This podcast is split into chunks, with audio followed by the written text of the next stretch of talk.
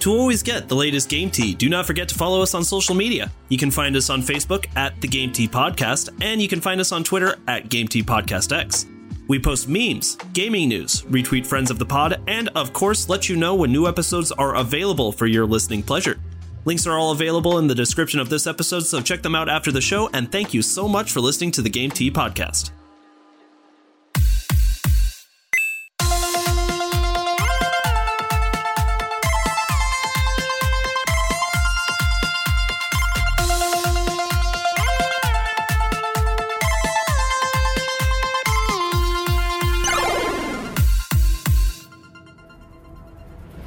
And gentlemen, an annual event that only takes place once annually. Well, yeah, that's what once a year means, you fucking dumbass.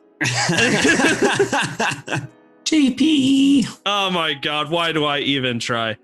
We talked about this last week, and today you can join us as we vote for the next games that shall be in the Game Awards. We are your hosts. My name is JP, I'm Zach. And I'm Zar. and it is time to vote. Yeah. All right, we hyped it up last week, but the three of us are going to be doing our voting in the Game Awards today. I'm extremely excited to see who's up on the docket. Boys, what do you think? Yeah, this is a great, great event. And we've been talking about this ever since we started the, co- the podcast. We've been casting our nominees, we've been making speculation and guesses. And now we're here. Now we can see if we were right and we can cast our votes to see who will win. And good news, Zach, they're all Nintendo games. No, they're not. I know, but I thought that made you happy for a second. I'm always happy. Good to hang out with you guys. I got an awesome audience. Yeah, yeah, good point, Zach. I don't even know where to begin with this. I'm I'm really giddy, guys. I really am excited to talk about this. So here's what we're gonna do. We're gonna start from the top and just make our way down. Start talking about who was nominated in the categories and talk about who our pick's gonna be. Game of the year, we are going to save for the very last, and we are not doing any of the esports categories because none of us know shit about esports. Is that fair? Is that a fair assessment? And sake of time. and sake of time. And that was like eight categories on its own. All right. I don't know. Are you guys are you guys good to go? You got a snack, you got a drink, you got your dogs? Anything you need? I got hype. I also have hype. I have a rock. That's a nice boulder. That means we've got two hype and a rock. Let's do this. Yeah. But do we have a mermaid, a seahorse, and three chickens? Three chicken. That's a good game. it has to be three chickens. I listened to that. I listened to that on the last episode when we did that. That made me laugh really hard. you were like, I said that, and you're like, "That's a good game." I was like, that, "That's really funny." Guys, let's get started. All right, so like we said, Game of the Year was the first category, but we are saving that for last. The first category after that is Best Game Direction. We've got Final Fantasy VII Remake, Ghost of Tsushima, Hades, Half Life Alyx, and The Last of Us Part 2. Ooh, wow. Last of Us Part 2 has made it on to the docket. And we actually have uh two remakes almost. Because didn't they remake The Last of Us Part 2? No, they have not done anything. They have not touched The Last of Us Part 2 since uh since it was created. And just for uh, record, Best Game Direction is awarded for outstanding creative vision and innovation in game direction and design. Zach, I want you to be you to be the first guy to give us your, your opinion, man. Yeah, you know, honestly, gosh, I think direction's so subjective. I mean, you can make an argument for Last of Us Part 2 because they did take that in a new, uh, innovative way, but I absolutely hated the way that they took it in, and a lot of people did. It was, Biggest controversy of the year by Right. far was with The Last of Us Part 2. I think that was bold, and um, yeah, and I didn't hate it for any like the the messages they were sending. I just hated it because I just thought it was superfluous and almost pointless, in in my opinion. But I guess it kind of does give you more backstories on the villain slash Well, you know what? I said I said if there's any complaint people had about The Last of Us Part 2 that actually has some merit to it, it's definitely that the ending is kind of like what the hell. So, you know what? I'll give that to you. What I so that like I can see why Last of Us Part Two is here, but I think it's here for the wrong reasons. What I was trying to say. They did something that I think they did it just to be different. Yeah. Um, and so I'm gonna have to give it to Final Fantasy VII Remake because they could have very Ooh. much just done a copy and paste, and so many people would have been happy. But they redesigned the combat system. They fleshed out the world more. Um, they redefined what a remake really is, and so I think that is a good direction to take remakes. Like, and they really didn't need to do that, like I said. So I just think that's really sweet. So my point, hands down, goes to Final Fantasy VII remake. Okay, okay. Zar, what about you? I I agree with pretty much everything Zach says. Um, I really, I, I'm kind of on the fence right now, though. I really want to cast my vote for Final Fantasy VII Remake because Zach's 100% right. They could have copy pasted, but they ended up redesigning it from virtually the ground up and, you know, splitting it a little bit for story's sake and just adding all of the extra story content with side characters. By all rights, it feels like a new game instead of a remake. Now, I'm also really torn between that and Half Life Alyx. Oh, okay. Yes, I love Half Life, and I had been waiting for some new story for that game.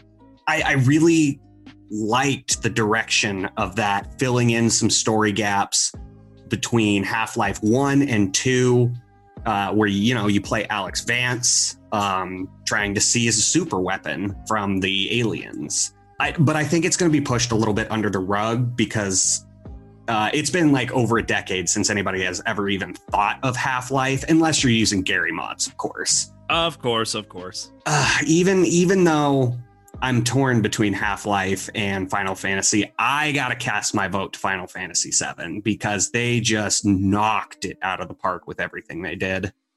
Okay. So for me, um, I actually played Final Fantasy VII Remake, and at first I was thinking more of the remake aspects to the game as why this should be disqualified in the category.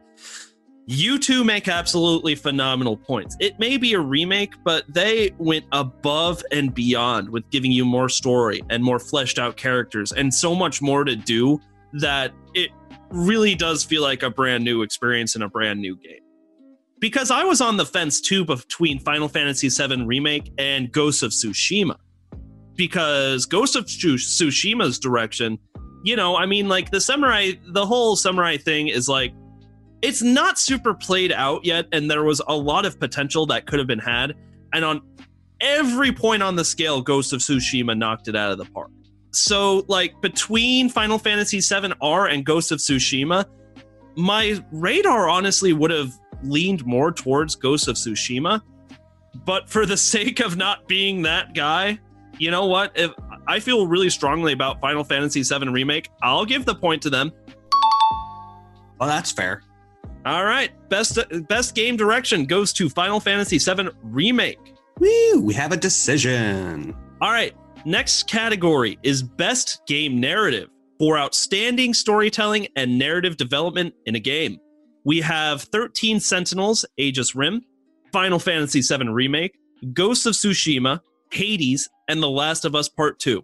Zach, once again, take us away, man. I think going off what I said before, I feel like this is between Hades and Last of Us Part Two. I would have to. So I, the only reason I even put Hades in here is because it um, did a lot with very little. Like you're just respawning, and they really wove their story around it. I thought that was really neat. Yeah.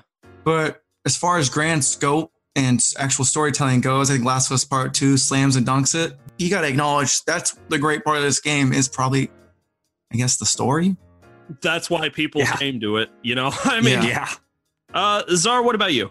I I'm on the fence again. Um, I really like The Last of Us Part Two, um, based off of your very very long uh, synopsis of it. Hour and forty minutes. yeah. Oh, and we thought last week's episodes were long. Yeah, no joke.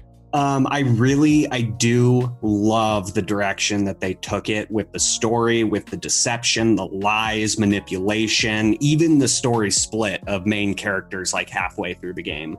I think that does wonders as more of like cinema rather than video game. Mm. And um, so, I mean, I guess that could be considered completely different, but I did love that about Last of Us Part 2. Now, on the other hand, Ghosts of Tsushima that game.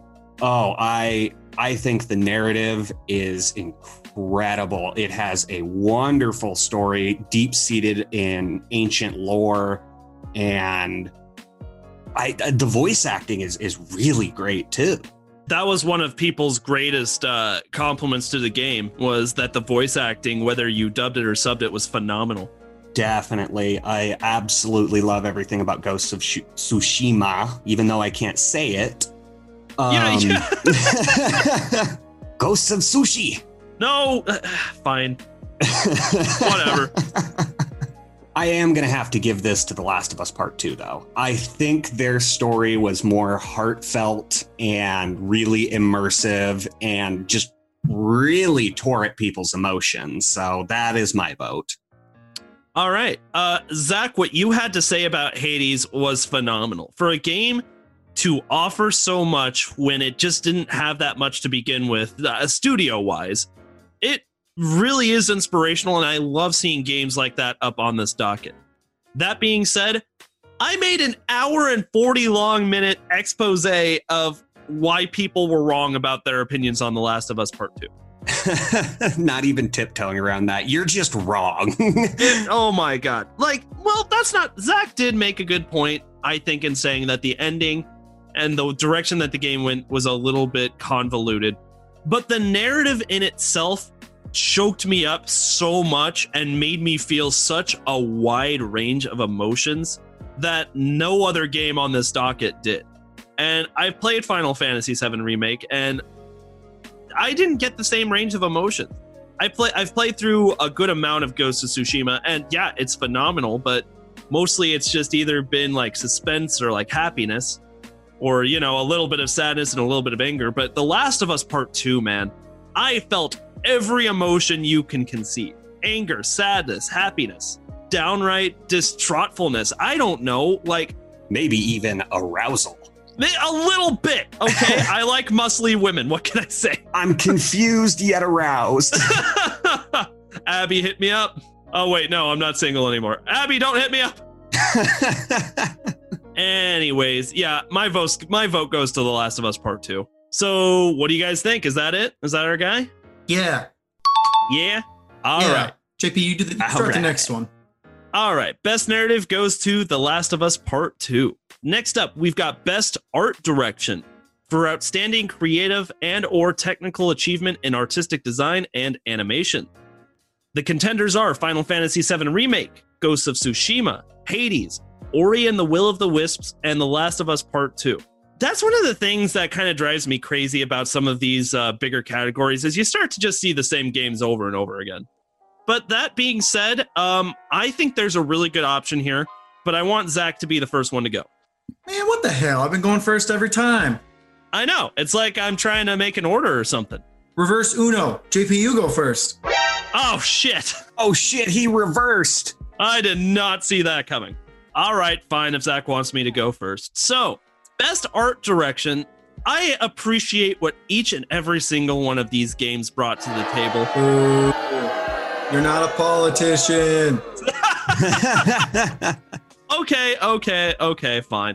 Final Fantasy VII Remake, Ghost of Tsushima, and The Last of Us Part 2 did a phenomenal job of like just making realism the aspect of its game. And they blew it out of the water in every single aspect you can think of in that category. But the thing is, I mean, like we're seeing these technological advances so much on bringing realism to these games that it's becoming more of a standard than a luxury, if you know what I mean. So in this, I'd rather vote for Hades or Ori and the Will of the Wisps. And even then, Ori and the Will of the Wisps, the color palette, the art style, everything about it is absolutely gorgeous. And that's why I really want Ori and the Will of the Wisps to get the my vote in this one. But of course, it depends on what you guys think too. All right. I, I completely agree with what you said there, JP. Um, yeah, Final Fantasy are Ghosts of Su- Sushi and Last of Us Part 2. Oh, is that They- the thing? Are we just gonna keep that going? Go. Yep, I'm just going to call it Ghost of Sushi. All those dead fish. Anywho, um, yeah, they really go for realism, and you got to wonder how long will this art style hold to the test of time? Because, like, five years down the line, these are probably going to look ugly as hell Exactly. because of graphic boosts. And so that's why I, it is definitely down between Hades and Ori for me. But I got to give it to Ori because holy crap, it is a beautiful acid trip of vibrant colors, moving landscapes. And it's hard to figure out where your character is just because of how pretty everything is. Like, this is a damn gorgeous game. So it gets my vote. All right, Zach, what are you thinking, man? I was gonna go for Hades. I I love the art style a lot. I love the comic book and all that good stuff.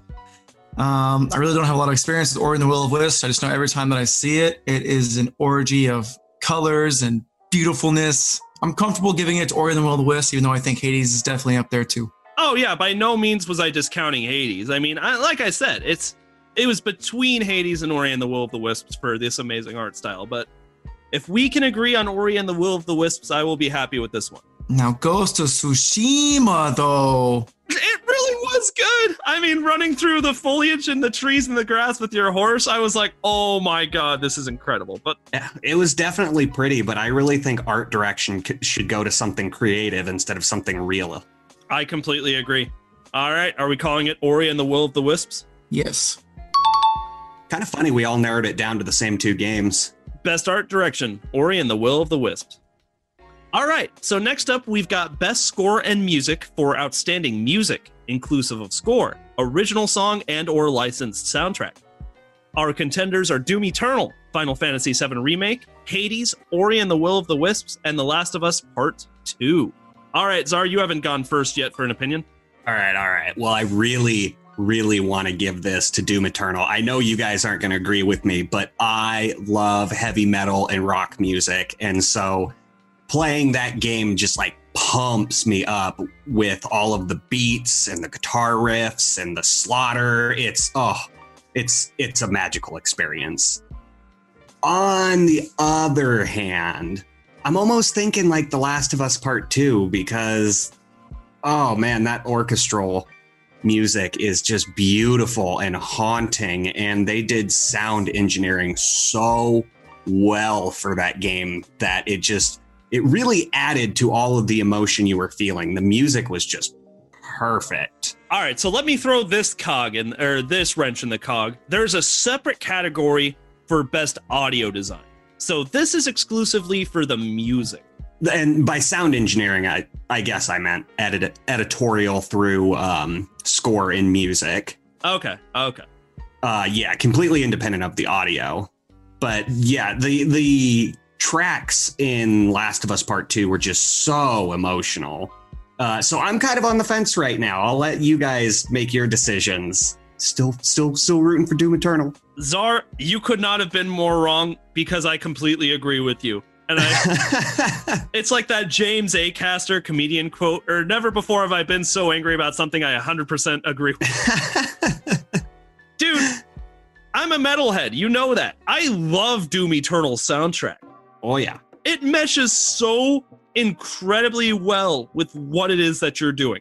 not only does the gameplay make you feel like a badass but the music just instills that confidence When parents talk about video games that make your kids violent, they t- they're talking about Doom Eternal. yeah basically That's it. On the other hand, though, you are completely right about The Last of Us Part 2. The score in that was fantastic. It did. It had great music and it complemented the scenes and your own emotions so well. It was just part of the package of The Last of Us Part 2. That being said, there's not really a score in mind. Like, all of the music is good and it meshes well with the scene but none of it is incredibly memorable in my opinion. Doom Eternals though, like the metal soundtrack for even for the original Doom is so iconic. But this isn't the original Doom. This is Doom Eternal. Uh, that's fair. That's fair. But even then, my vote has to go to Doom Eternal, man. yeah All right, Zach. Yes, you guys have all made valid points. Yes, Doom Eternal is great. Yes, if you didn't all say it, I probably would have said it. Um, with that, I will say Ori and the Will of Wisp has an engrossing soundtrack that really makes you feel all the feelings they want you to feel in this True. spiritual journey. And so, with that, I would just say everything you said for Doom Eternal also applies to Ori and the Will of the Wisp. So, I mean, I guess I'll be the weird guy out and I'll give my one wasted vote to Ori. Ooh, we have conflict. Uh oh. Okay. uh, So when I was talk, I wasn't trying to discount Ori and the Will of the Wisps by any mean, because Zach, you're 100% right. Say that again. You know what gets his juices flowing. Wow, and telling him that he's right. Zach, you were right. Ori and the Will of the Wisps uh, does a fantastic job of making you feel what you're supposed to be feeling as you're just engrossed with this absolutely enchanting world that they've created. But I feel the same way about it that I do about The Last of Us Part 2.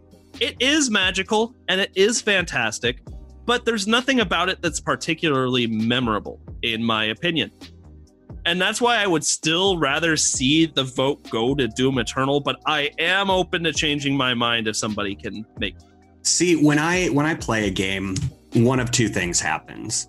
Either I have I don't notice the music, like I'll hear the music, but as I continue playing, it just kind of fades out and like the music isn't even there. Or I get so engrossed with what's going on in the game while listening to the music that I find myself like humming or whistling the music while I'm playing the game. And that happens for me a hundred percent in Doom. Like I'll just be dunna dunna dunna dunna as I'm killing the monsters and everything. And like Ori and the Will of the Wisp is one of those games to me where the music is really, really cool. You can't discount the music. But as I play, I'm not gonna hear the music anymore. So it turns into white noise. Whereas Ori and the Will of Wisp compounds that emotion. You see that beautiful um, art direction, you hear that music. Even though Ori and the Will of the Wisp isn't the most amazing story of all time, it's still a very gripping game thanks to its art design and its music. So that's why I definitely think that's why that's why I'm still staying with Ori and Zara. It sounds like you're on my side now. So uh, come on, JP. uh oh. I I don't For know. sure. I still bebop with Doom. I'm I'm still kind of kind of towards Doom. All right, now I know this is by no means a basis you should use to give categories like the award, but like the other thing is, I don't think Doom Eternal is actually on the list too terribly often. And we did just give something to Ori. Like Zach, like I said, by no means are you are wrong. All right. You're I'm about just to say we should give participation trophies. I hear you. I see you. Oh, okay, okay. We are, Everybody gets a trophy. I love hard opinions. I love hard opinions. I love hard opinions. That's not the only thing I love that's hard. I like hard candies. Anyway. anyway. All right, so first of all, let's change us to uh let's change us to the majority rules vote, okay? Because unanimously that's not gonna happen. I don't know, Zach's kind of trying to change my mind. Yeah, yeah, yeah. I mean, Zach makes very very good points. This And is that's why the vote goes to Hades. All right. Three, three-way tie. No one gets a vote.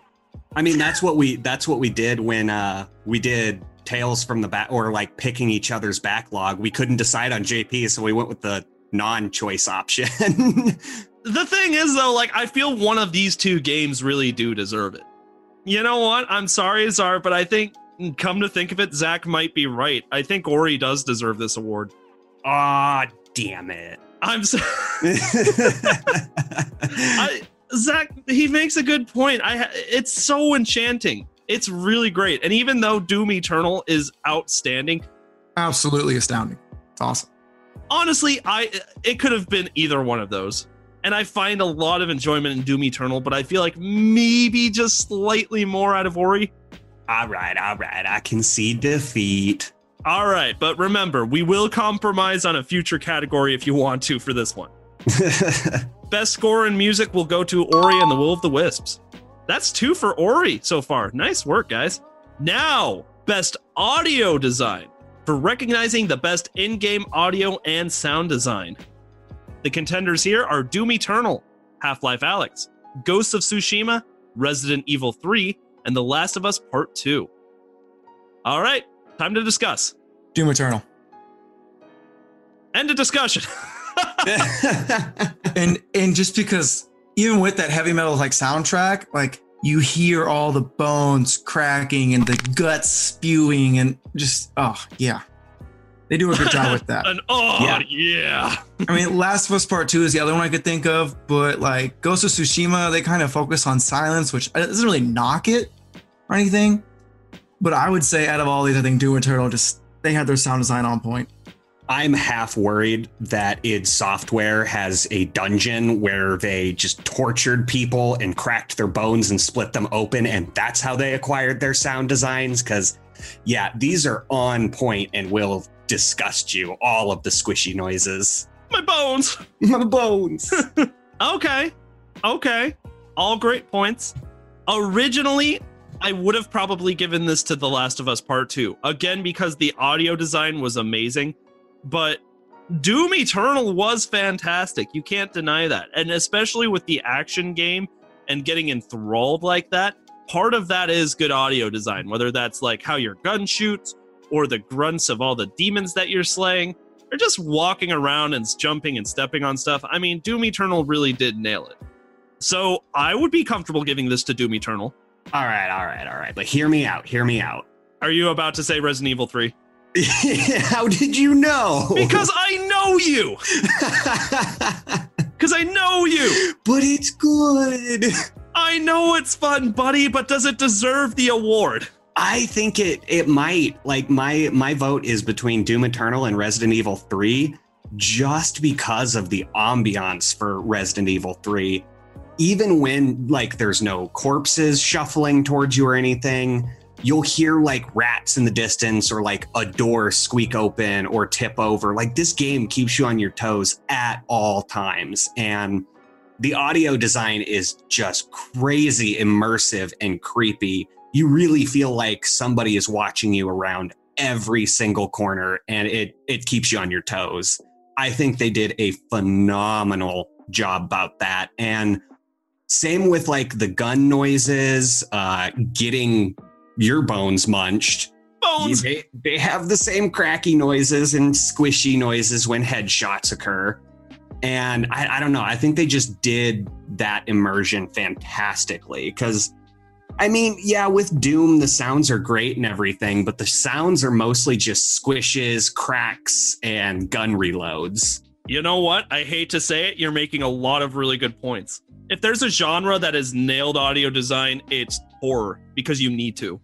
Oh, absolutely. You have to keep those players immersed. You have to keep those players scared, even when there's nothing going on. And I mean, this, like I said, the sound design for Doom Eternal is, or the audio design for Doom Eternal is amazing, but it's pretty standard and pretty repetitive. You'll hear those same noises over and over and over.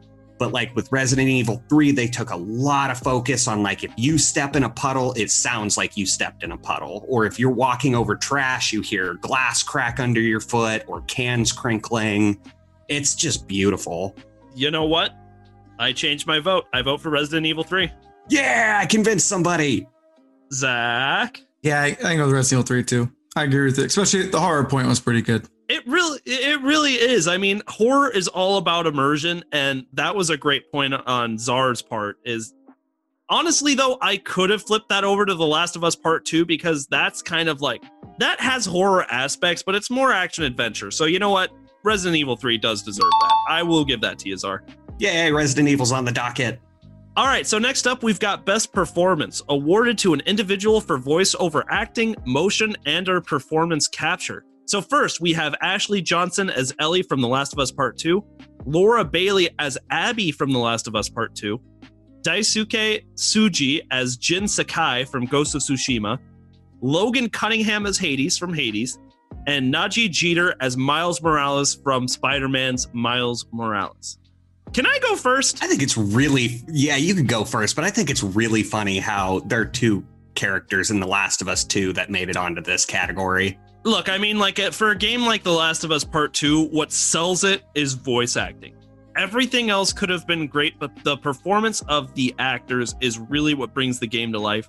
And Ashley Johnson as Ellie and Laura Bailey as Abby, whether you loved the game, hated the game, loved the characters, hated the characters, they nailed their roles. That being said, this is actually a really, really hard category for me because so automatically I have a three way tie in my head right now. And that's what's making this hard. Ashley Johnson is Ellie. Oh, I know who they are. Can I guess? Yep. Who's the last one? Miles Morales. You, you're damn right. Nadji Jeter is Miles Morales. Cause and I'm a little biased because I just got done. I literally beat Miles Morales this morning. You know what? I think I do have to give this to Oh, you know what? Actually, I don't know. hey, you wanted to go first. If we're if it's gonna be someone from The Last of Us, I'd rather give it to Ashley Johnson as Ellie than Laura Bailey as Abby. Laura Bailey did a fantastic job, but Ashley Johnson as Ellie, I mean, her performance was mostly what killed me most of the time. Whether it was the scene where Joel died, or the ending of the game, or like her screams when she's having these psychological mental breakdowns after she couldn't kill Abby. Ashley Johnson as Ellie absolutely killed it. On the other hand, Nadji Jeter as Miles Morales as Miles Morales also killed it. I think that Miles Morales is in general an important game because it kind of helps to break down these stereotypes of what a black superhero has to be like. And Nadji Jeter's performance helps to break down that barrier. But you know what? If I had to give it to one of them, it'd probably be Ashley Johnson as Ellie. Zach, what do you think? yeah, that's tough. That's what's great about these. I love the discussion. They're all hard. Yeah, I feel like I'll give it to uh, Nadji Jeter as Miles Morales for the same points JP gives. I just think it was a very good experience. And I think it's kind of hard to make a superhero more relatable, but I, I don't think that's what's special about Spider-Man as a character overall is he's just so relatable. Nadji Jeter did a very good job of keeping that realism and just making him an awesome superhero that you want to model yourself after. So I've got a couple points here, and my vote is down to Ashley Johnson and Niger Jeter, uh, naturally. Okay. But what I'm on the fence about is idle, idle side chatter. You know, while you're playing the game, Spider-Man has always had that notion of not exactly that he's making fun of the player, but like, oh, I got to go save this person, and then five minutes later, I better get to this area to save this person. Oh, that's totally fair. and it's just over and over. And I mean, yeah, I know that's part of the process, and that's just part of moving the game forward, re- reminding players what they're supposed to do. But it gets a little distracting. And I mean, clearly Najir's heart was in this project because during the cutscenes and when his role is front and center, he just knocks it out of the park. Phenomenal voice actor. On the other hand, Ashley Johnson as Ellie is also a phenomenal voice actor because you really feel the emotion. Like Right. Stepping away from this whole project and observing it as its individual components, you know, editing, production, voice acting, all that stuff, you really feel like Ashley Johnson is in whatever situation she's in. If she's crying, you feel like they're real tears. If she's angry, you feel like she's really angry Exactly. And there's there's none there's not much of that side chatter like she'll kind of talk to the player a little bit here and there but not near as much as in spider-man in spite of everything i said i'm gonna have to give it to najir though What? and Really? like, in spite of everything i said i know Is that it Na- is it Najee or Najir? I think it's Najee. or Naji. Naji, there's no R in, in his Yeah. name. Naji. My mistake. I apologize. I just, uh, I don't know. I just feel like his role as Spider-Man is Spider-Man. Like he he talks like how you would expect Spider-Man to talk, and yeah, I just I just really think that it's got to go to Miles Morales. Wow, that was qu- that was a spin around. I really thought you were about to give it to Ashley Johnson. I honestly was. It was on the tip of my tongue, but last minute something in my brain was like, nope, it's got to go to Nadji Jeter. All right, Nadji Jeter, Best Performance Award. Next up, we've got Games for Impact for a thought provoking game with a pro social meaning or message. I love these categories because this is where you start to get into like the, my realm of like indie games that I love. So, what we have up is If Found, Kentucky Route Zero TV edition, Spiritfarer, I'm not gonna lie, I read that as spirit farter. Spirit Farter, Tell Me Why, and Through the Darkest of Times. All right, so I'm guessing you two haven't really don't know much about any of these games. So if you'd like, I can get started. Yeah, go for it. Zar, Tell Me Why was actually developed by Don't Nod, which is you know uh, for Vampire and Life is Strange. The One of their uh, four IPs. five. Thank you very much. Five now. Um, Spiritfarer was one of the games that was actually featured on one of the Nintendo Switch, Switch Directs that was held somewhat recently, within the last couple of months.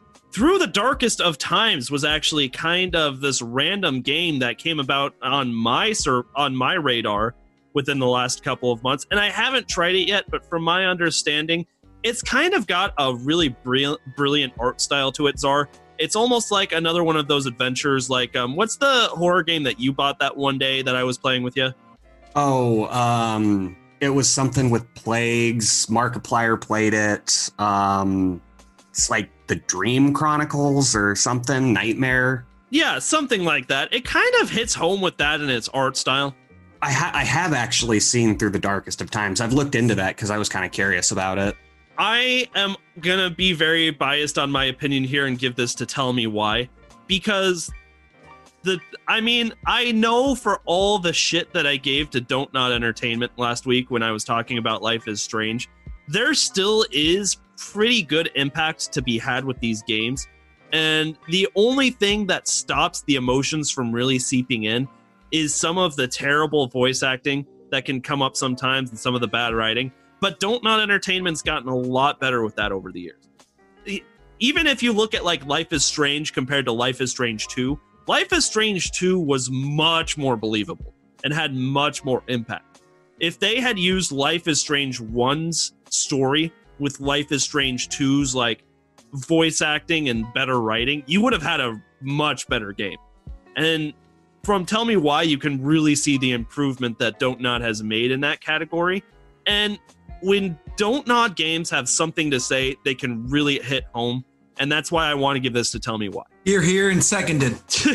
Yeah. Thanks, Zach, for your assertion. it's a really interesting notion, you know, how much we crapped on Don't Nod last week. And now we're trying to give them an award. yeah, absolutely. You know, um, I you're right. It's a process. You know, you got to make a couple crappy omelets to make a good one.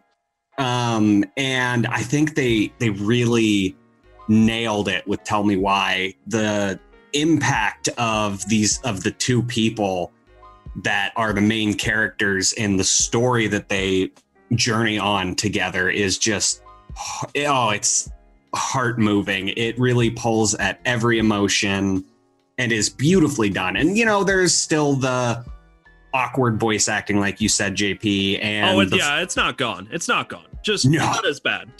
and the facial animations still aren't great. But like, this is still a very new studio, and to see something so emotionally monumentous come from them as a young developer is it just blows me away.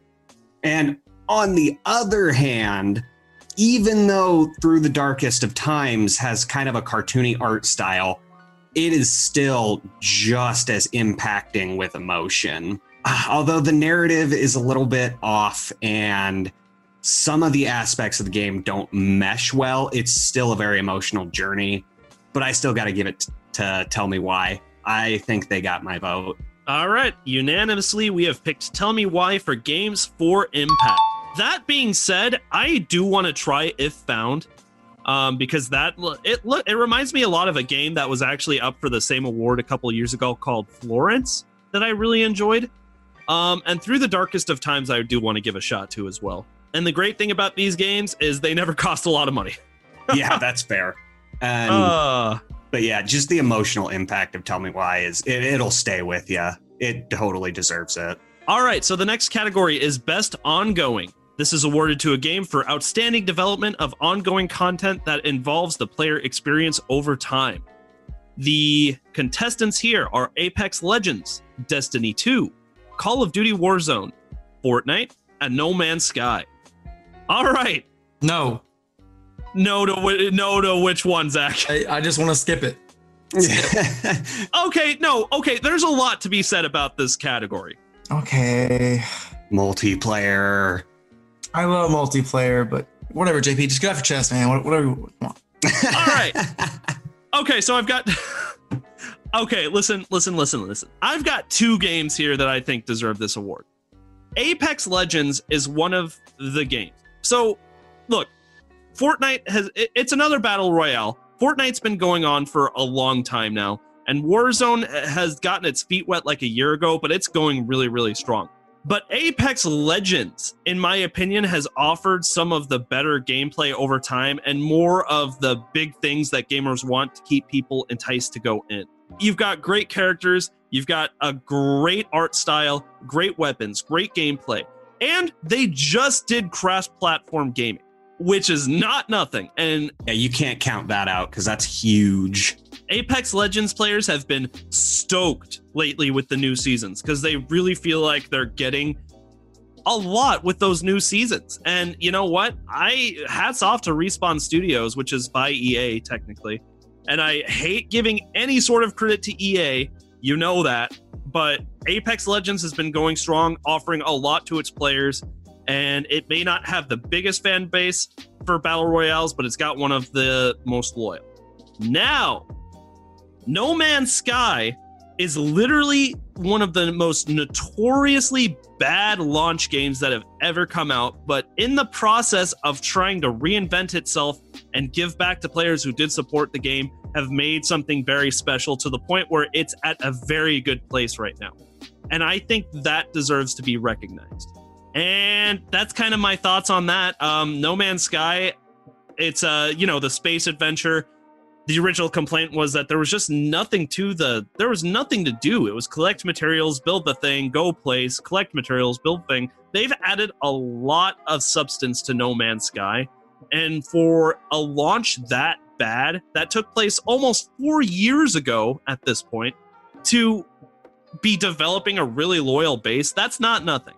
So you know what? I actually think i want to give this to no man's sky Oh, fair enough. Those are my points. oh, no, sorry, it's my turn. Wookie. I'm saying No Man's Sky has like completely turned around their product, and um, it definitely started from a really, really low place, and it's still doing its best to continue and uh, win back that fan base, which is obviously very hard. And so, yeah, I second the No Man's Sky vote. And Zara, thanks for letting me talk. It's your turn. Thanks. All right. First and foremost, I think we should change this category from best ongoing to most microtransactions. Do, do, do, do, do. All of these games are microtransaction riddled. Anywho, I cannot give this to Call of Duty at all. Call of Duty should not be considered ongoing because, well, we already have Cold War that just got released. And so that means that, you know, everybody's going to forget about previous CODs. I don't understand why it's on the docket. More so because it's the first Call of Duty to include some type of battle royale, which, as you know, has been the gameplay over the last few years. That was mostly started up by games like PUBG and Fortnite. But still, you make a good point. Yeah, so Call of Duty is out for me. I can't support Destiny 2 because of all the mistakes they've made in the past and how they've been trying to rectify it with players. And yeah, you ask any Destiny player right now, they say it's a good time to be a Destiny player. But a year or two ago, nah, a lot of people fell out of it. So I can't give it to Destiny. Fortnite, I appreciate everything you do for babysitting 10 year olds, keeping them out of my game. I'm sorry, you're great. I love that you're a babysitter, but I can't give it to you either. So that means it's between Apex and No Man's Sky. And I love the points that you guys brought up, especially with No Man's Sky, how they really are correcting everything and giving everything back to the player. On the other hand, Apex completely popped up out of nowhere and just totally took the game market by storm. Everyone I know that battle royales, well, except for Zach, plays Apex, and they are really into it. Hey. Hey. I love it when Zach does that. but I I think at the end of the day, I am gonna have to give it to No Man's Sky just from how they started with nothing and built their way onto the Game Awards docket. Like they are they're doing great. Keep up the great work, Hello Games. well said. Well said. All right, best ongoing goes to No Man's Sky. So next we are doing best indie. Ooh, fun category. Yeah, this is one of my favorites. Hades, Hades, Hades, Hades, Hades, Hades, Hades, Hades. Okay, okay. It's, it's gonna be Hades because it's a roguelike and they totally invested in Hades and they did such a good job with so little and it's indie darling. Um, hold on, what else did I miss? just, give me They- a they built the entire story around the Greek mythology and they embraced it and they have some uh, they're not the best at anything but but they're still up there and I think that's so awesome. And you better get the Fall Guys. I love Fall Guys, but Hades really did a, a special thing. That's all I gotta say. Zach was really waiting for this guy. Thank you. He's cr- Zach, are you crying? I'm not crying. You're You're crying.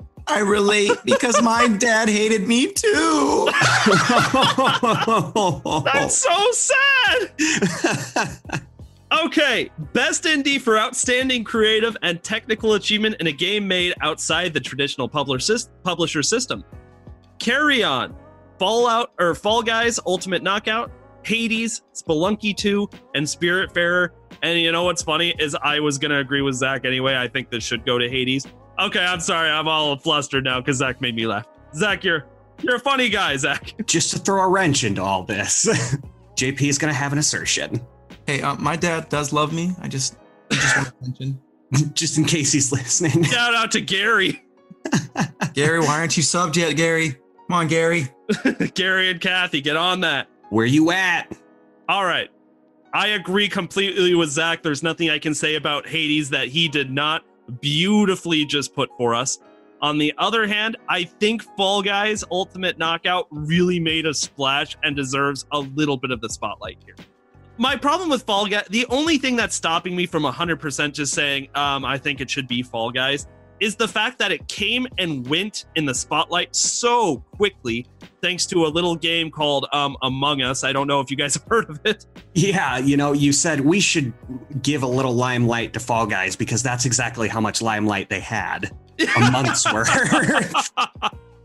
so, with that being said, I mean, there's so much substance to Hades, and Zach was right about every point that he made.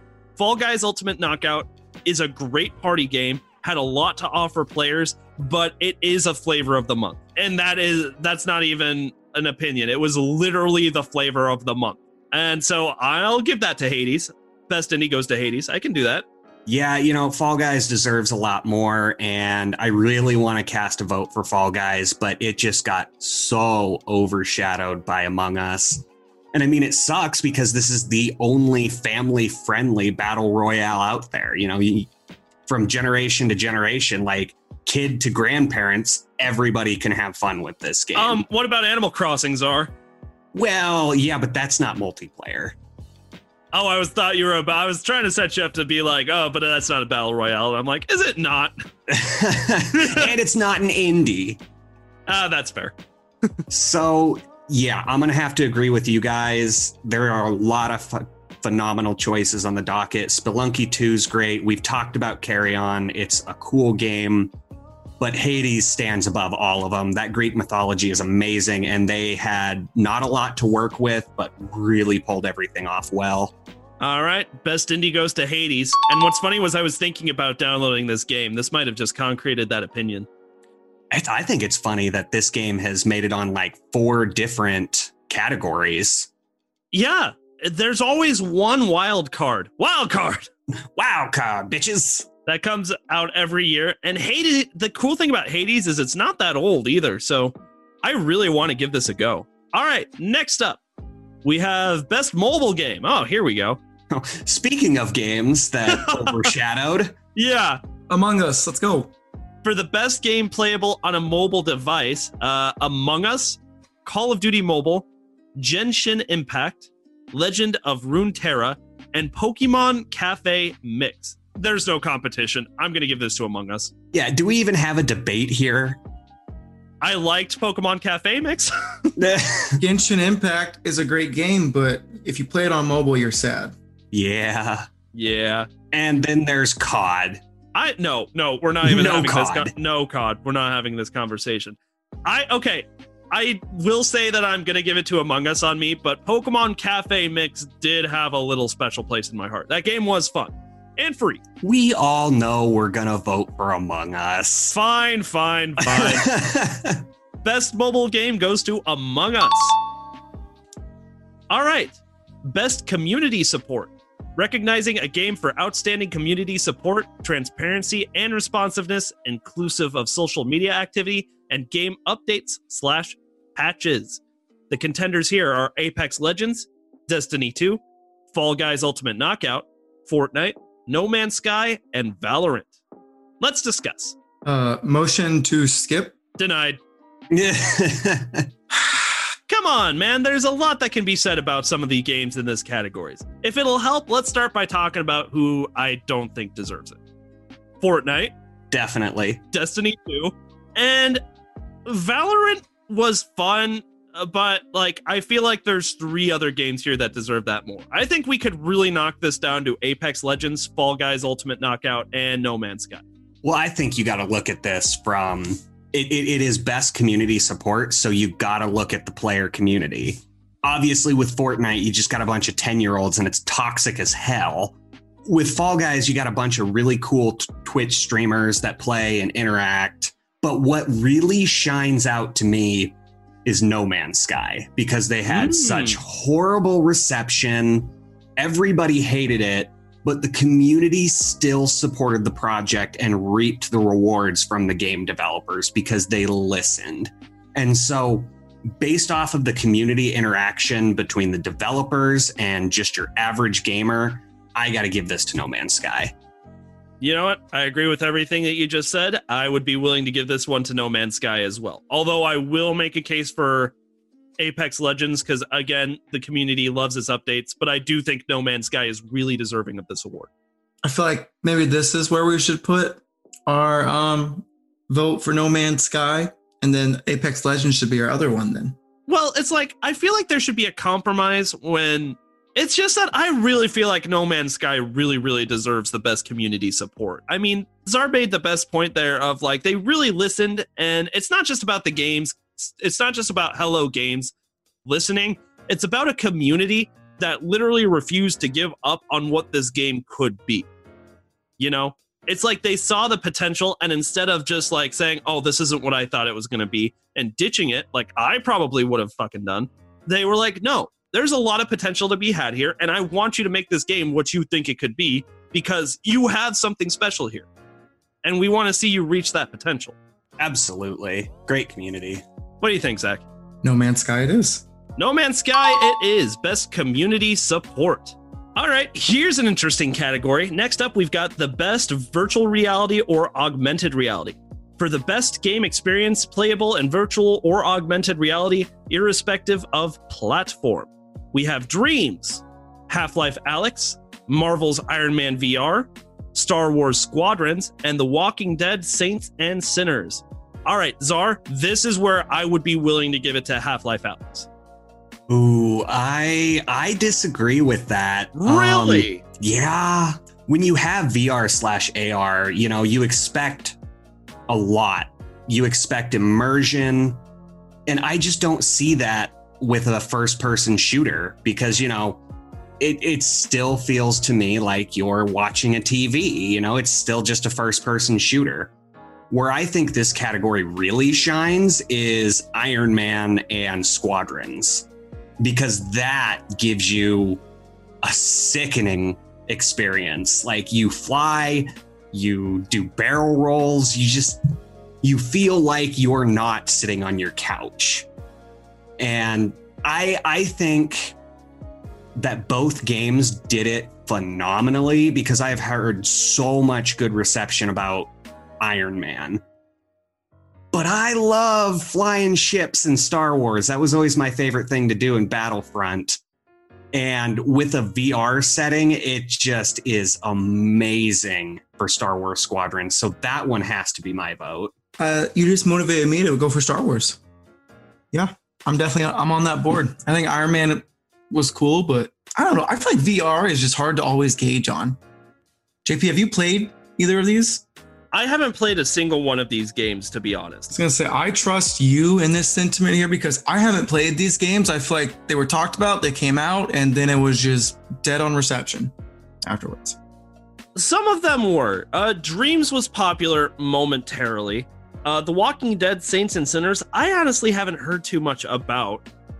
And that leaves us with the three in the middle. Now, Half Life Alyx, I've watched people play Half Life Alyx, and although they were excited to get Half Life games again, Zar's point earlier was I mean, when you have virtual reality, sometimes it can feel more like a gimmick, a gimmick that you're working with instead of an actual game.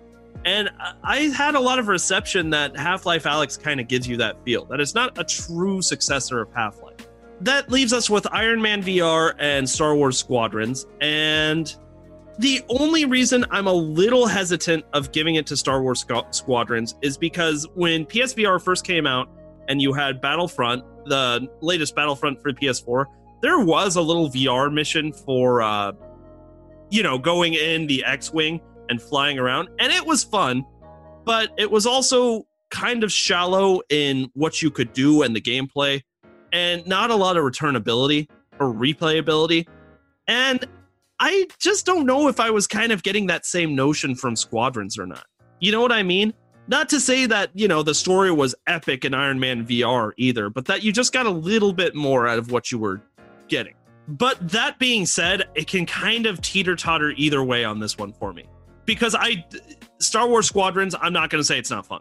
So if you guys would be comfortable giving this one to Star Wars Squadrons, you know what? I'm in. That's my vote. All right. Best VR experience goes to Star Wars Squadrons. All right, so next category, innovation and accessibility, recognizing software and or hardware that is pushing the medium forward by adding features, technology, and content to help games be played and enjoyed by an even wider audience.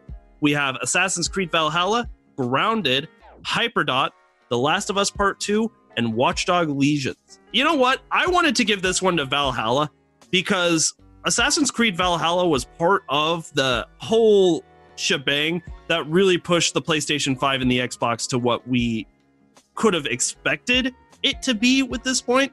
When the solid state drive was implemented, it was thinking about the shit load times in Assassin's Creed. and I hate to say that, but it's partially true. Oh, yeah, their load times are bad. It's terrible. Valhalla is part of like the wave of getting us to where we wanted to be with current gen gaming. So I wanted to give this one to Assassin's Creed Valhalla. I am going to have to disagree because, as far as innovation goes, I think Grounded nailed it. It's such a different, cool concept. Just watching your childhood mates be devoured by giant spiders and ants. I think it's a really cool team building game that we just haven't seen before. Um, I, I can't remember a time when I've fought like giant bugs that aren't actually giant. I, I just all so cool and it all worked so well. I love Grounded. I I've been playing it nonstop and it's so much fun. I would second that one. I'm gonna go with Grounded. The the problem with Assassin's Creed is, I mean, it's innovative. You make a lot of good points with the solid state drive and the reduction of loading times, but it is just another Assassin's Creed game. Like yes they implement new things and new ways to play the game but as far as innovating the industry i don't see too much of that. It's just not obscure enough for me. You know what? That's a fair point. I'll give this one to grounded. Innovation and accessibility goes to grounded. All right next up we've got best action. For the best game in the action genre focused primarily on combat we have doom eternal hades half-life alyx Nioh 2 and Streets of Rage 4. Okay, I want to give this one to Doom Eternal. Ditto. I also do as well. We because we kind of snubbed it earlier with that long discussion there. And it's not like I'm like, oh, let's just give it to Doom Eternal. Doom Eternal really does deserve best action game. I mean, when you think of action, you think of the non-stop running and gunning that is Doom. Like you get you get bonuses and power-ups for killing enemies faster and never stopping to uh, never stop moving. Exactly. Best action goes to Doom Eternal. That was easy. All right, this one will not be. best action adventure for the best action adventure game combining combat with traversal and puzzle solving. We've got Assassin's Creed Valhalla, Ghost of Tsushima, Miles or Marvel Spider-Man Miles Morales, Ori and the Will of the Wisps, Star Wars Jedi Fallen Order, and The Last of Us Part 2. Zar, why don't you go first with your opinions? All right. Well, one one notion sticks out pretty heavily for me because you you've got best action adventure game combining combat with traversal and puzzle solving. And so what it comes down to for me is how many puzzles do you solve in these games? And really only Ori and the Will of the Wisps kind of stands out as that achievement through puzzle solving and traversion. Mm-hmm. Unfortunately, I I feel like that's lacking a little bit in combat. Like it's a very very good action adventure game, especially with traversal and puzzle solving, but as far as combat, not so much. Okay. I really I really like Ghosts of Sushi. I think that the the lore that you're trying to piece together mixed with such a fluid immersive combat. And there are a lot of free roaming and exploration aspects to this game. I think i'm, I'm gonna have to give it to ghosts of Su- tsushima. Same. All right um with spider with spider-man's miles morales i got the same incredible combat that i got from the first spider-man game and that's actually part of the problem. Miles Morales does have a couple of new powers with his Venom Shock and his invisibility.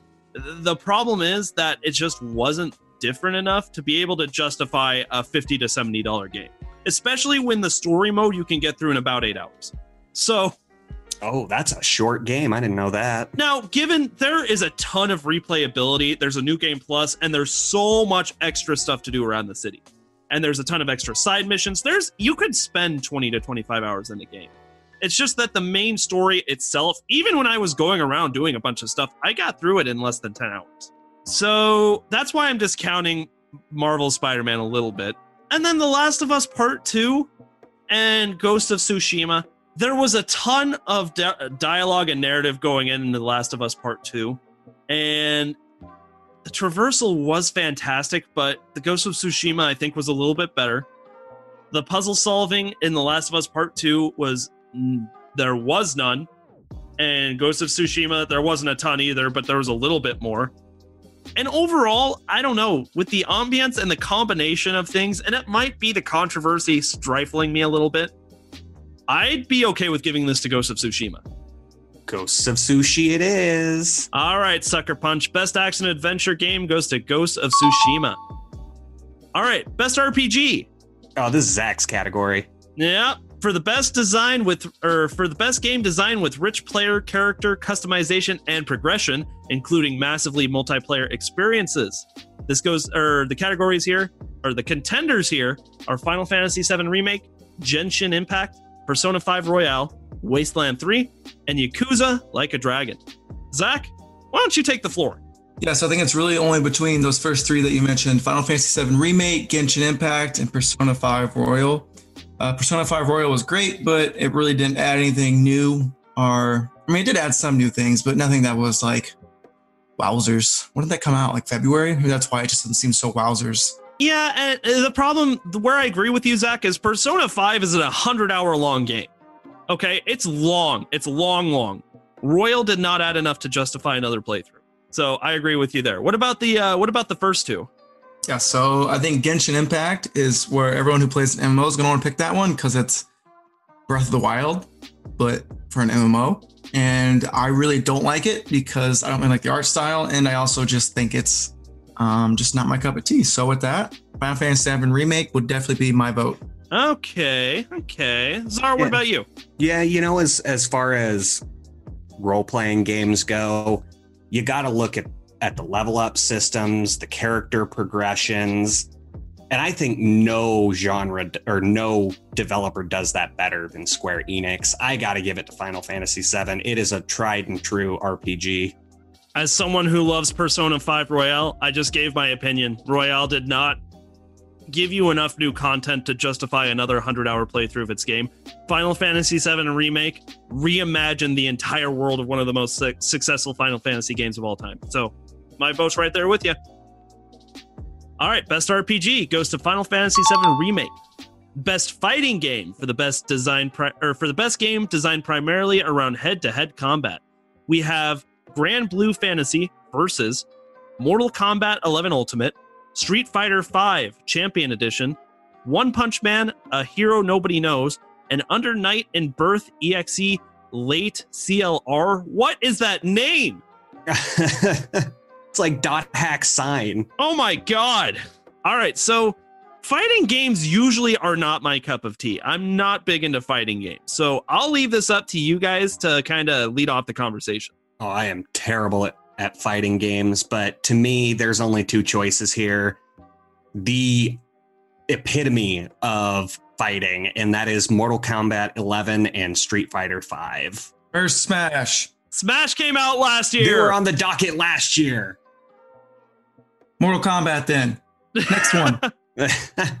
I'm actually going to have to agree with Mortal Kombat. It's it's so iconic. Everybody knows what Mortal Kombat is, and they always add new things. See, I would have given that to Street Fighter in my opinion, just because like Mortal Kombat's old, but Street Fighter is where it all began. And like this was a definitive edition where you got so much stuff for that. Sordouken. After they boned you dry with the eventual starter edition. So this is what they should have released like five years ago. You know what? That's a fantastic point. I'm comfortable giving this to Mortal Kombat 11 Ultimate. No Sordouken. Oh, here's one. Best family game. For the best game appropriate for family play, irrespective of genre or platform. The contenders are Animal Crossing New Horizons, Crash Bandicoot 4, It's About Time, Fall Guys Ultimate Knockout, Mario Kart Live Home Circuit, Minecraft Dungeons, and Paper Mario The Origami King. I think all these games have a place, and um, correct me if I'm wrong here, but I think one that it's definitely something that I just saw blow up over social media, and something that families could do together all the time. It had to be Animal Crossing: New Horizons. That is exactly what I was about to say. And not to discount whoever made these categories, but they seem to be confusing best family game with most cartoony art style. Because Crash Bandicoot 4 is an incredibly difficult platformer that is not good for the family. Yeah, let's see like five year olds play that game. Yeah, that's not gonna fly. Animal Crossing New Horizons got us through this pandemic. Let's be honest with ourselves here. Is the pandemic over, man? Yeah, no. It's never over. It's never going to be over. But at least I have Animal Crossing to thank for getting me for, through the first three months. It was there's so much replay, replayability and actual fun to be had in Animal Crossing. It's a, tr- in my opinion, the true fam- best family game. You might be able to give that to Mario Kart Live Home Circuit, or maybe on a stretch, Fall Guys Ultimate Knockout. But ne- neither of those games hold a light to Animal Crossing and what that has done for us this year. Oh, but guys, guys, guys, guys, guys. If you say How- Paper Mario, No, no, no, no, not Paper Mario. The point I'm trying to make here is accessibility to all ages. Like bringing up the five year old point again. Do you think a five year old's really going to be able to figure out Animal Crossing and like everything to do there? Like, yeah, it's a super family friendly game because, you know, it's not mature at all. right? But like, how likely are kids going to pick it up and be interested in it? And that's a decent point, except that kids don't care about the progression they have in Animal Crossing. They don't care about terraforming. They don't care about any of that stuff. What they care about is the the colorful items and look at the funny cartoon animal. Oh, that's fair. I I know there's a majority rule here, but I gotta give my vote to Fall Guys just because of really? how wholesome it changed the game industry. Because yeah, the those five year olds all the way up to 90 year olds could play Fall Guys. Anybody could pick up this game. It's super simple, it's super fun, and it brought a lot of families close together for the month that it was highlighted. I so it, my vote has to go there just because of the accessibility to children.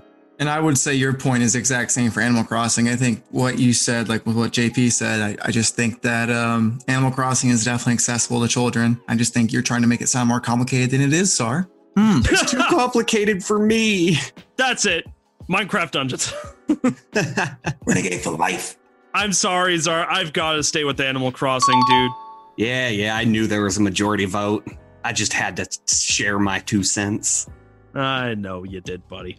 All right, best sim slash strategy. Best game focused on real time or turn based simulations on strategy gameplay, irrespective of platform.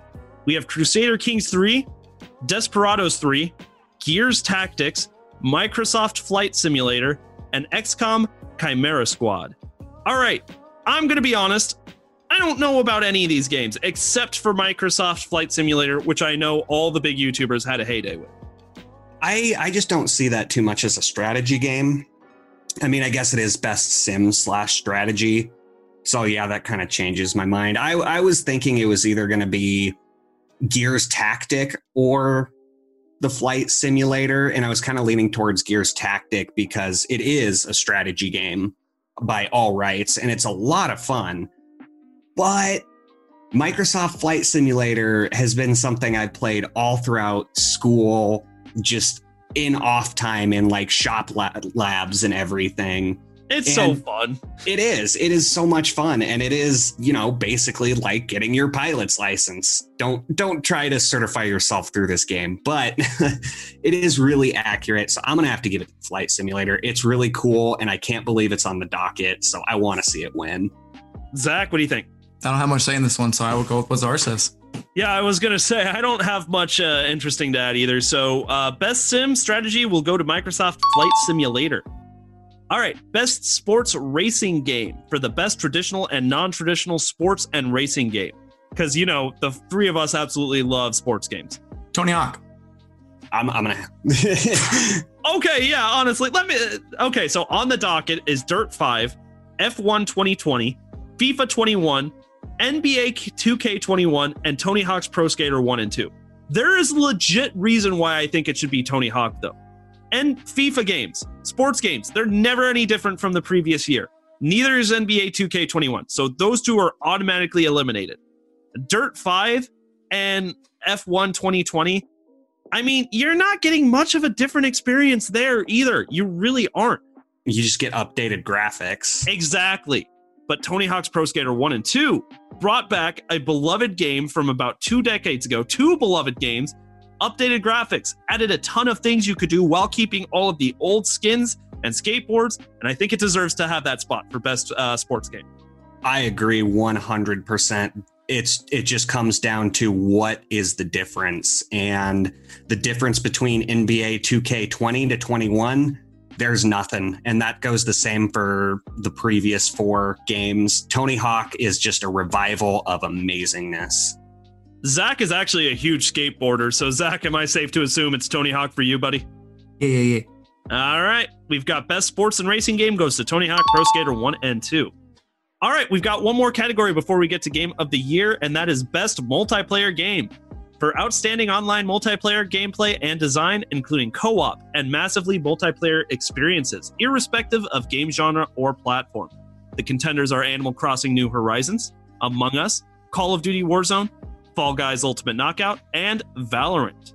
Zach, why don't you start the conversation? Uh, all five of these games are great. Uh, Animal Crossing, I think, is the only one that I can instantly say is not really going to win best multiplayer because that's probably one of its weaker points. You know, they have kind of updated a little bit. I 100% agree. Um, Valorant is great. Call of Duty Warzone is great, but I'd still say it's between Among Us and Fall Guys because they were two phenomenons. And I think with what we said earlier, I think Among Us has stood more than just a month. So with that, it gets my vote.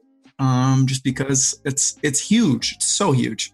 It's everywhere right now, and when I look at this category, I have to think how does the community interact with each other? Like, do you just run past the person to help them kill the next guy like you do in COD? Or like push people off the edge in Fall Guys? Or are you actually interacting with the other online players like Among Us? And so, right front and forward, I have to give this to Among Us just because of the interaction that players are forced to have online.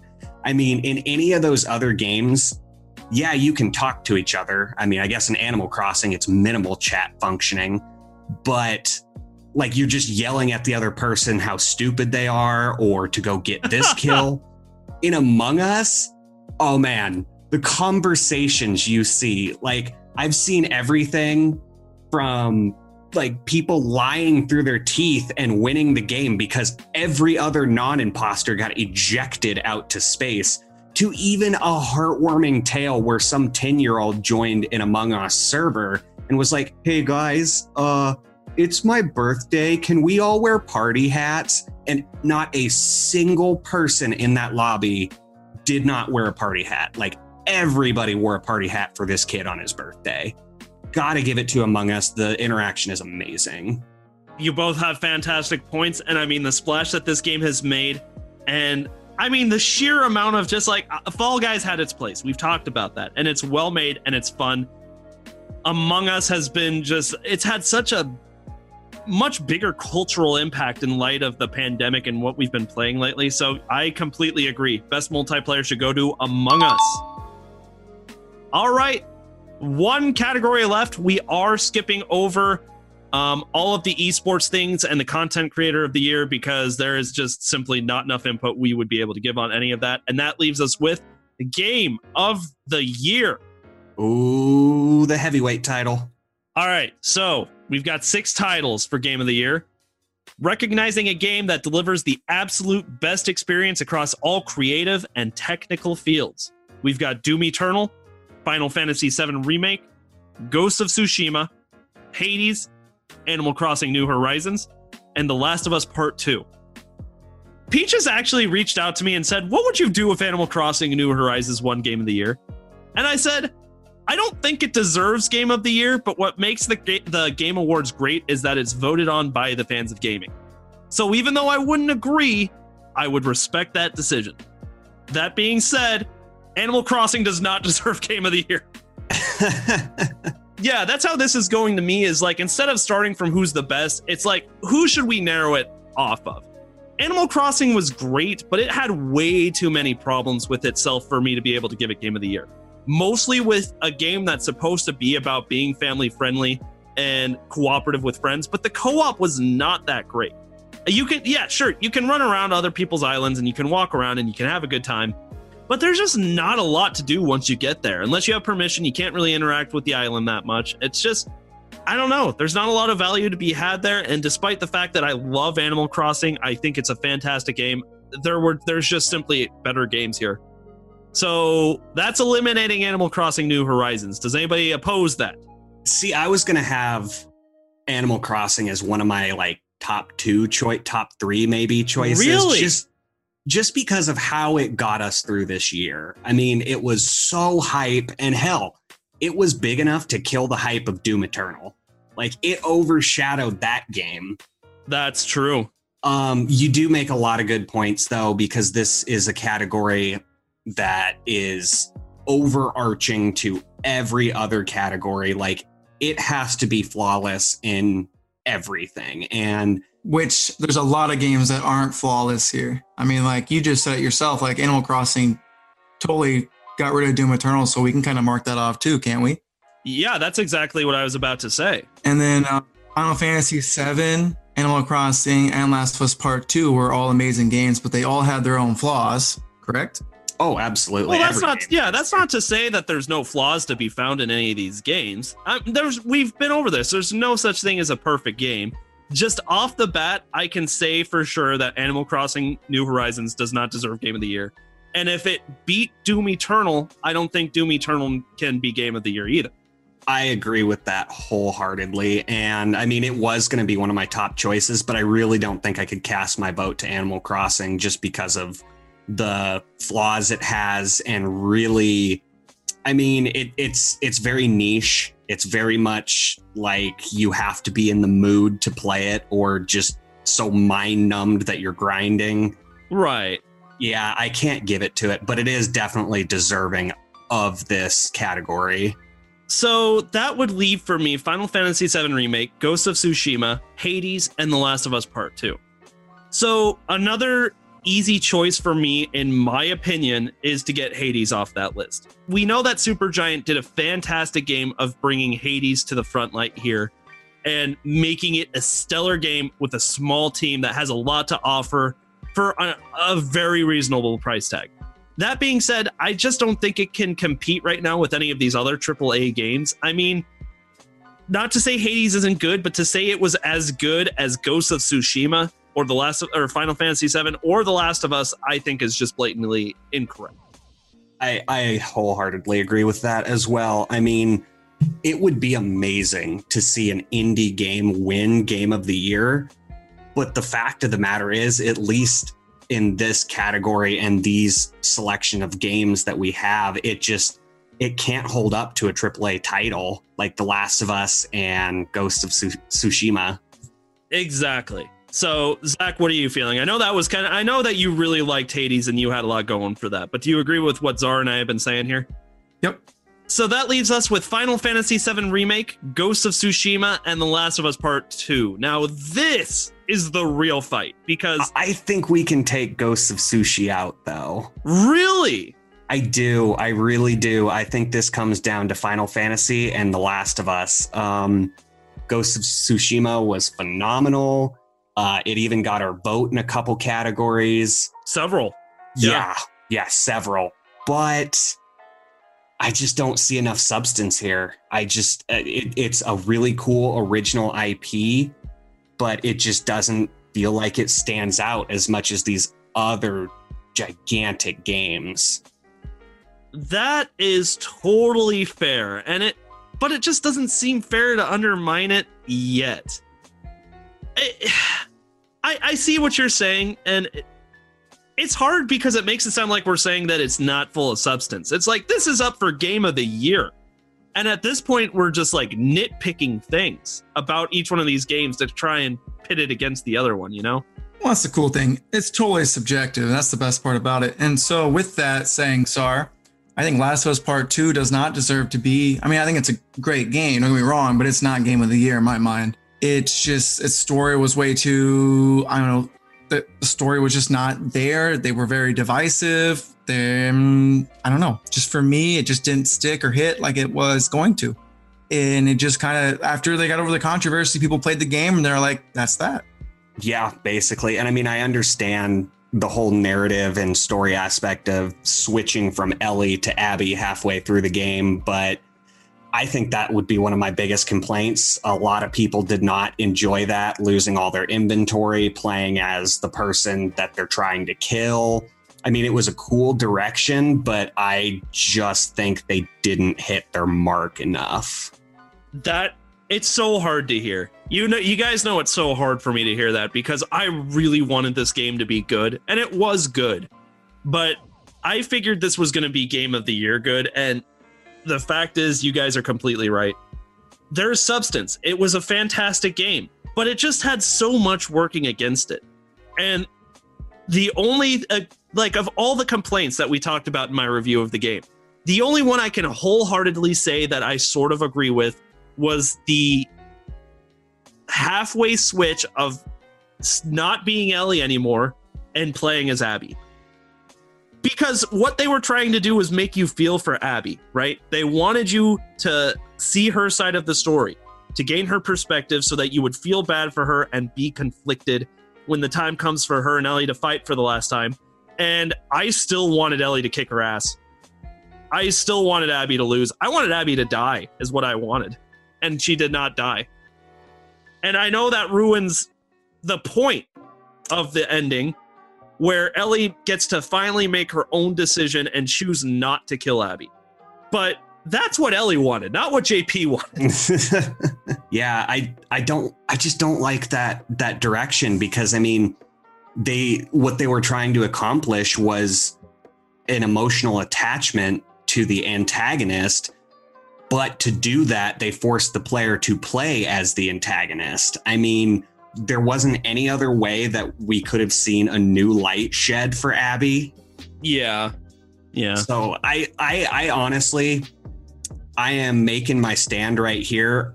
I got to give my vote to Final Fantasy VII Remake, which would be really huge to see a remake win Game of the Year. Especially with all the shit we've been talking for the last 10 months. Yeah, basically. But that's my vote. Okay, so this conversation with you two has decided has made me decide that I don't think it should be The Last of Us Part 2 either. So it's between Final Fantasy VII Remake and Ghost of Tsushima. This is really hard. I immensely enjoyed playing Final Fantasy VII Remake. And even though I think it's a little bit of a cheap shot to just cut your game in half and like sell the separate parts back, they added so much, man. They added so much stuff to Final Fantasy VII Remake. They really did for every character. For some more than others. I'm looking at you, Jesse. Oh my god, I had such a fantastic time playing this game. You know what? I would feel very comfortable giving Game of the Year to Final Fantasy VII Remake. And also to piss Peaches off that a remake could win. I think he was kind of on our side. I don't remember for sure. Things with Peaches get a little fuzzy. Fuzzy Peaches. Oh, Zach, you get the last word, man. Is there anything you want to add? Is there any inclusions? What are you, what's on your mind? It's your last chance. It's my last chance. I can talk all day if I want. That's fair. it's your podcast. Do what you want. We do what it's we want. Our podcast, a Renegade for Life. Final Fantasy VII Remake. Um, I think the fact that it came out in April was it April? That's a about. Uh, was it April? So, with that being said, and the fact that we're still talking about it, enjoying it, I would have to say that I am so comfortable giving it that. Okay, then you think that it deserves Game of the Year. You're comfortable when they're up in that stage on December 10th and say Game of the Year is Final Fantasy VII. You can say wholeheartedly. All because the Game Tea podcast. yes. We did this.